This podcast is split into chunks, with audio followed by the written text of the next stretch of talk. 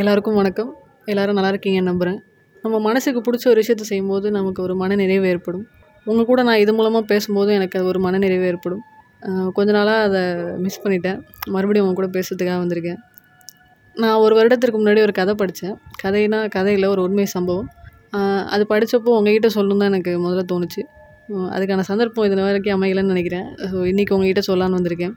அவங்க யார் அவங்க பேர் என்ன அப்படின்னு கடைசியில் சொல்கிறேன் அமெரிக்காவில் ஆயிரத்தி தொள்ளாயிரத்தி அறுபது வரைக்கும் இனப்பாகுபாடு இருந்துச்சு.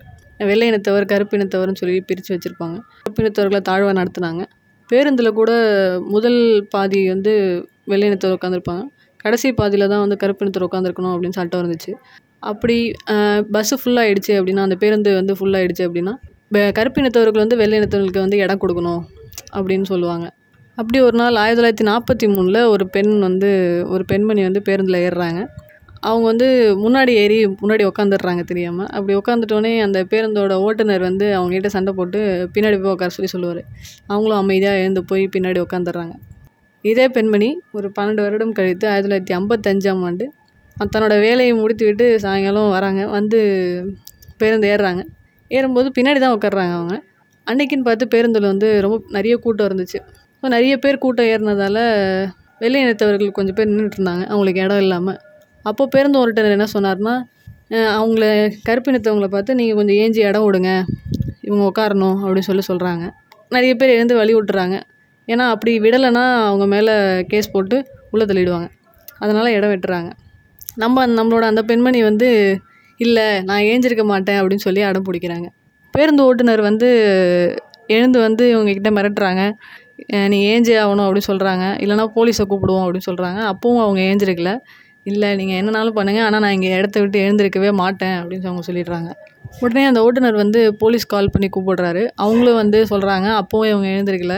அதனால் என்ன பண்ணாங்கன்னா இவங்களை அரெஸ்ட் பண்ணி கொண்டு போயிட்டாங்க. இந்த பெண்மணி இதுக்கு முன்னாடியே வந்து கருப்பினத்தவர்களுக்காக போராடுற ஒரு அசோசியேஷனில் மெம்பராக இருக்காங்க. நிறைய போராட்டத்தில் கூட கலந்துட்டு இருந்திருக்காங்க. அதனால் இவங்கள கைது பண்ணிட்டாங்க அப்படின்னு தெரிஞ்சோடனே அவங்க எல்லாருக்கும் ரொம்ப கோவம் வந்து அங்கங்கே எல்லோரும் போராட்டம் பண்ண ஆரம்பித்தாங்க அப்படி கொஞ்சம் கொஞ்சமாக அந்த போராட்டம் அதிகமாக அதிகமாகி மார்ட்டின் லூதர் கிங்கோட தலைமையில் மிகப்பெரிய போராட்டம் நடந்துச்சு. கிட்டத்தட்ட ஒரு வருடத்திற்கு அப்புறம் தீர்ப்பு வந்துச்சு. இது மாதிரி வெள்ளை இனத்தவரை கருப்பு மீனே பாகுபாடு கிடையாது அப்படின்னு சொல்லிட்டு தீர்ப்பு வந்துச்சு.